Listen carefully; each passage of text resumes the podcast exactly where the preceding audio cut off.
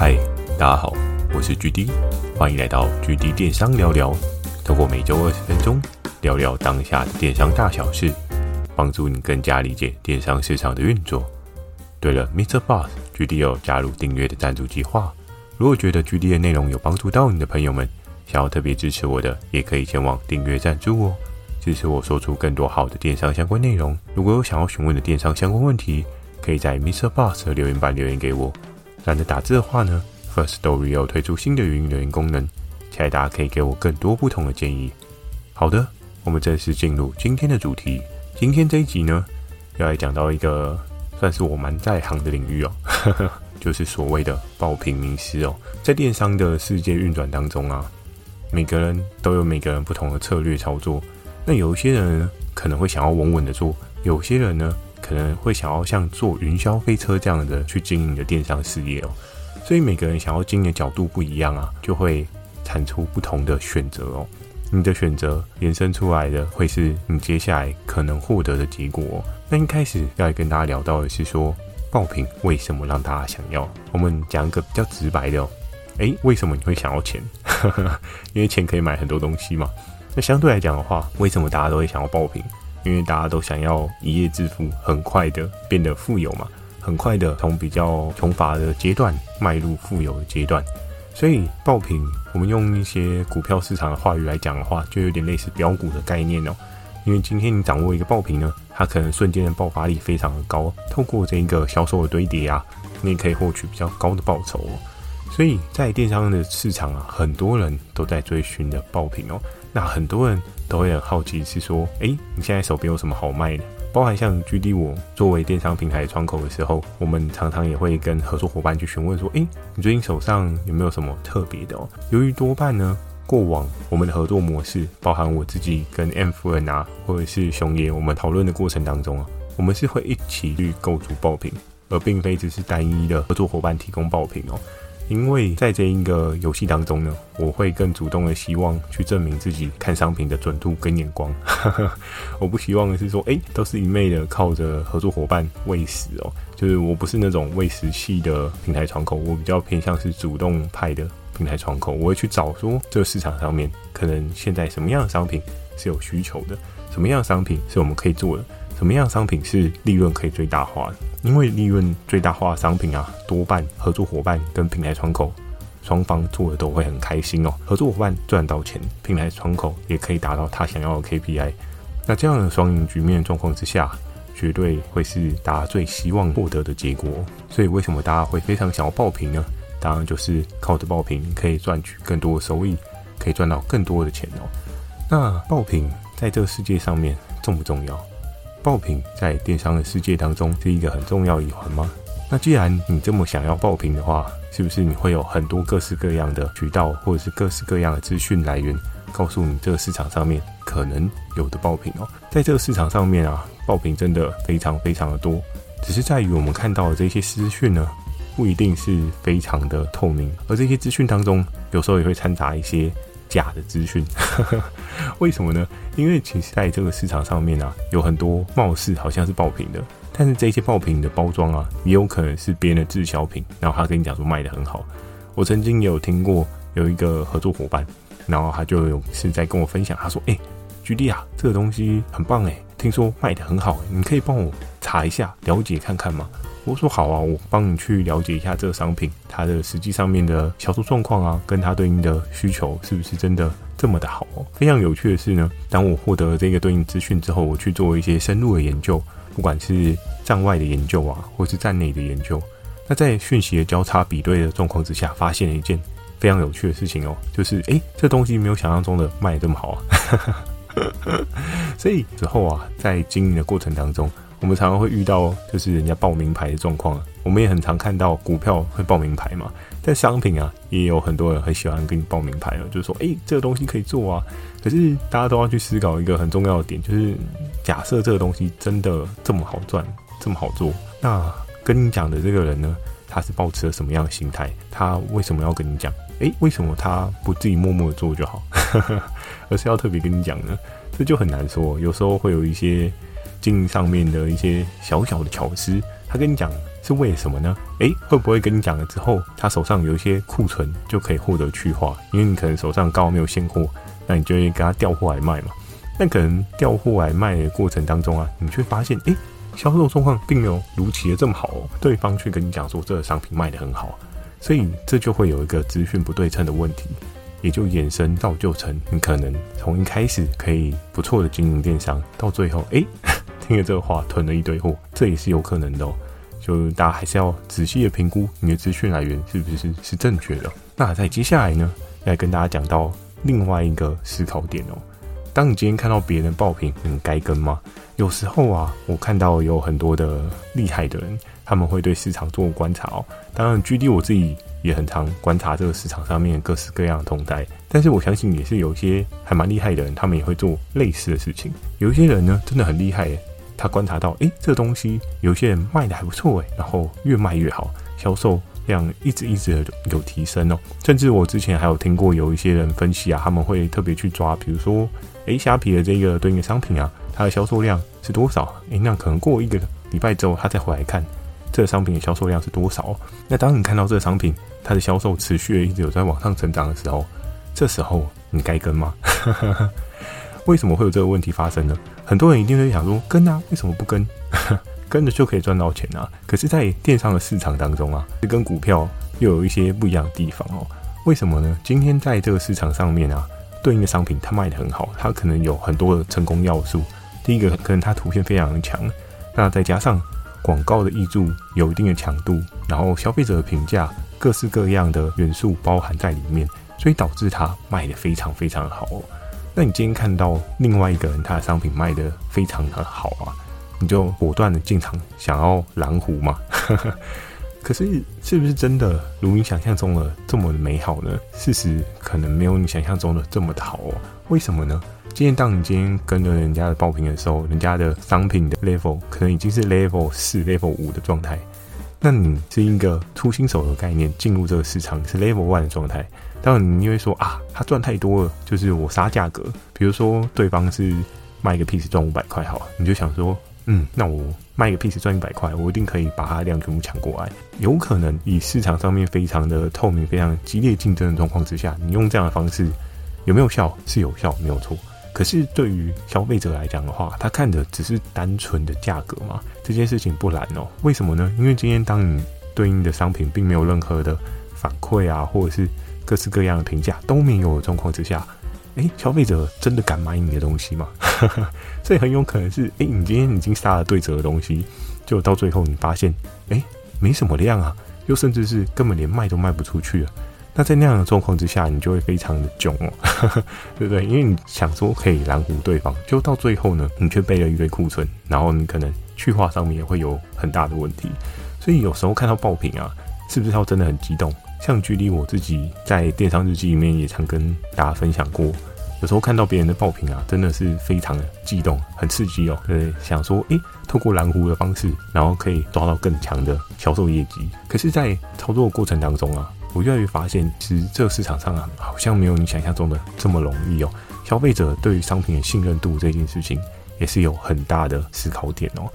当消费者对你的商品啊没有信任度的时候，你价格对折，其实也不会有很强的销售价值哦。举个例子，就像前几年在疫情刚开始发生的时候，诶，台湾的保健食品市场超级无敌火热哦，火热到一个什么样的地步呢？火热到一个，诶，你今天有货啊，都可以卖得下下焦哦。当然是哪个牌子呢？我就不多做赘述哦。很多牌子其实在疫情那时候都有一个很不错的强劲动能哦，因为大家都很怕 COVID-19 嘛，所以。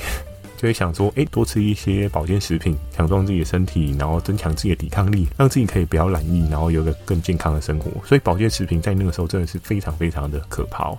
那在那个时候呢，我就听到一个合作伙伴，那他也是做保健食品类似代销的。那他在操作的过程当中呢，他又说，诶，GD 其实这行真的不是很好混哦。我说为什么呢？他说：“你知道，我们在卖的过程当中啊，有时候还遇到一些假货的攻击，而这些假货呢，是哪边来的？就不用太多的思考，这些假货大概有个七八成以上都是对岸来的哦。而且它的包装啊，它的内容物啊，几乎仿的完全一模一样。它可能会有一些些微色泽的差异，或者是标签的差异呀。所以造就成呢，很多的消费者他可能买的时候，他为了贪便宜买到了假货，他可能没有买到更好的。那在那个时候呢，整个市场就被打得非常的可怕哦。很多人在买的过程当中，就会开始思考说：“哎，我今天买到底是不是正货？”那当然也是有很多厉害的保健食品的平台上，他们开始为了维护自己的商誉，有做各式各样的方式啊，比如说 QR code 去做一些防伪，又或者是他今天有对应的条码。又或者是他直接开箱告诉你正品跟仿品的差别在哪边。在经过这件事情之后呢，我才知道哇，原来保健食品还会有仿品诶。一直都想说，诶，仿品的这个市场应该是在一些精品啊，或者是包包啊，比如说像是 LV 啊、GUCCI 啊之类的这些产品才会有仿品的可能性哦。结果没有想到，哇，连保健食品都能够出现仿品，这真的是在疫情年间也让我大开眼界哦。所以在那个保健食品它的整个市场上面价格去做一些调整之后啊，我们可以发现的是说，诶，今天价格对折啊，可是消费者对你这个商品没有信任感的时候，他也不可能买单哦。当然，有些人真的是很贪小便宜，他可能买才知道是假货。但是呢，这件事情总是没有办法非常长久去做一些经营哦，因为迟早也会被人家拆穿，原厂也一定会踢爆你哦。我们就回过头来看。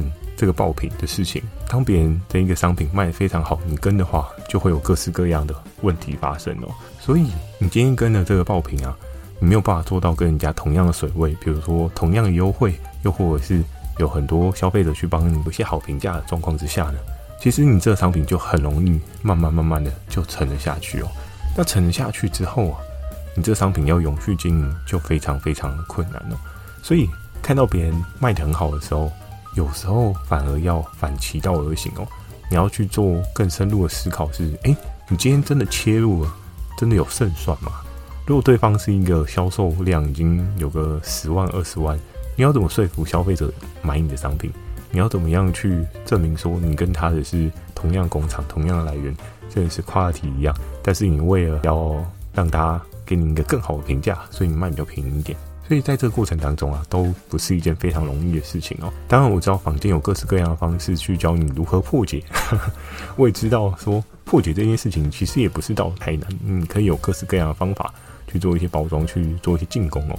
那你就要去思考是说，你做这样的事情效益是不是真的非常非常的大哦？在之前的集数当中，有跟大家讲到那个电商当中，就跟大家讲到人无我有的那个状况。当这个市场上面啊，大家都有这张牌的时候。你的这张牌就没有任何的意义存在啊，因为你很容易就会落到削价竞争，甚至人家的商品销售的评价碾压你。你就算卖比较便宜呢，你也只能捡到几只小猫哦。那在你的电商经营的过程当中啊，就会越来越不顺遂，越来越痛苦。所以最后呢，就要来跟大家讲到，假设我们今天不做爆品，你的策略应该是什么？我记得在一次我跟 M 夫人的讨论的过程当中啊。我们那时候的讨论点啊，我们从爆品的策略转往长销品的策略，这个契机点是什么呢？是因为在那个时候，我跟 F 人我们讨论要替这一个事业体啊，有一个比较稳固的基底哦。我们就将这件事情比喻成盖一个城堡。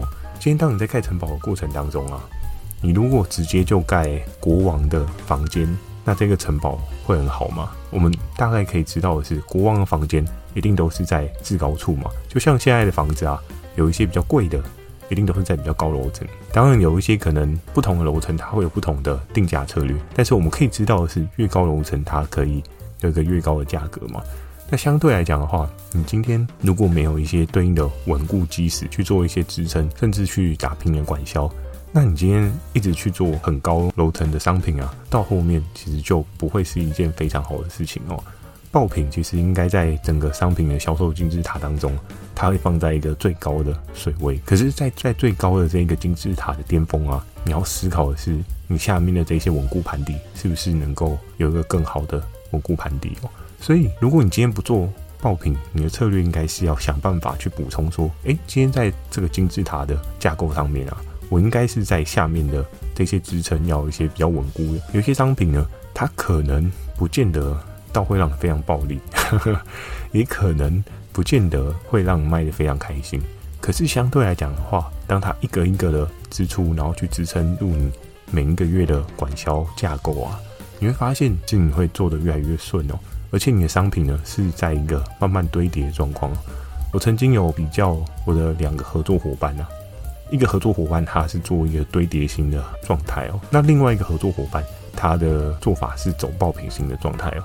那走爆品型的合作伙伴，他所遇到的就会是，他一直都去攻金字塔的顶端，可是他很常会遇到淡季或是下盘不稳的动作，突然就拔豆了，对不对？这个月突然就下滑了很多。我们有时候常会去看合作伙伴他的单月的营收啊什么的，我们就会看到说，诶，这个月它非常的高，但下个月它突然掉到了谷底哦，原因是它的热门的商品。可能因为各式各样的方式啊，就是市场上面有各式各样的竞争者去跟你竞争，去跟你削价，去剥削你的流量，到最后呢，你这超强的爆品就已经再也不爆了，他就会开始头痛去找下一只商品哦。可是当你头痛去找下一只商品的时候，你就很难稳扎稳打的迈出你的下一步哦。但是反观另外一个稳扎稳打走走堆叠的这个合作伙伴呢，它的好处是什么？它尽管今天上面金字塔的商品它做的没有很好，可是它的下方。都还是可以支撑住它基本的管销，甚至让它有一些盈余哦。当你今天有一些盈余的运转过程当中啊，你才可以更精挑细选出来你金字塔顶端要使用什么样的王牌哦。可是如果当你今天都在一个入不敷出的经营模式状况之下，你很容易啊，你没有办法做出最好的策略，因为你可能今天看到一个感觉还不错的商品，你就会出动了。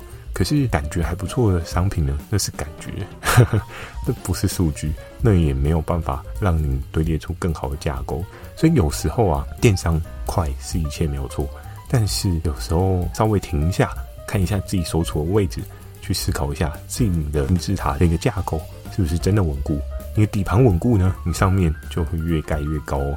但是你底盘越不稳固呢，哇，那你就会像那个小时候玩具叠叠乐的概念。哎，底盘没有稳固，你到时候只要不小心做错了一个木条，哎，那整个房子就垮下来哦。相信呢，在经营电商的过程当中，很多人都会希望说自己一年比一年还要成长，但是一年比一年还要成长的过程当中呢，你就需要再去思考一下，你对爆品的定义是什么？假设你你今天要打出手上的这一副牌的时候，你手上十张牌，十张都要是爆品吗？哇，那你真的会很辛苦哦。但如果假设你今天可以有个不用太多，可能六成的比例或者四成比例不是爆品的路线，是一些比较畅销品的路线，那会不会你会比较踏实一点？会不会你经营上面比较不会这么的心浮气躁？你也可以抓到一些更好的销售可能性哦。那对于商品的优化，你也会有一些不一样的认知哦。因为有时候心不静下来。做什么事情都很难哦。那这一集呢，对于爆品的名师呢，就简单的跟大家分享到这边。如果喜欢今天的内容，也请帮我点个五颗星。如果想要询问的电商相关问题，也欢迎大家到 MixerBox 留下你的反馈及问题，或是可以 Firstory 语音留言给我。如果觉得 GD 的内容有帮助到你的朋友们，想要特别支持我的，也可以前往订阅赞助哦，支持我说出更多好的电商相关内容。我会在 Facebook 跟 IG 不定期的分享电商小知识给大家。记得锁定每周二跟每周四晚上十点的 GD 电商成长日记，以及每周日晚上十点的 GD 电商聊聊哦。今天的这一集这个问题呢，要来跟大家讨论到什么？我想要问大家的是：哎，你人生当中有做过爆品吗？我知道这个问题不见得每个人都可以回答，但是我觉得这个框架我们应该要做一个比较广泛的调整哦。哎，对于 GD 我来讲，我的爆品定义跟你的爆品定义可能不太一样。因为我看过太多的合作伙伴，所以我的爆品定义可能会拉比较高一点。但是有一些人，他可能是刚开始要经营电商，所以他可能会觉得，哎，我今天这个商品一个月卖多少的 piece 就是一个很好的状况。在经营爆品的过程当中，或是你抓到爆品的当中，你有没有遇到一些有趣的小故事啊？比如说，哎，卖到一半断货啊，还是说你今天这个爆品卖卖出了什么特殊的状况？也欢迎大家可以在下方留言处分享，让我知道，我们一起讨论，大家对于电商的市场更加了解哦。好的，祝大家有个美梦，大家晚安。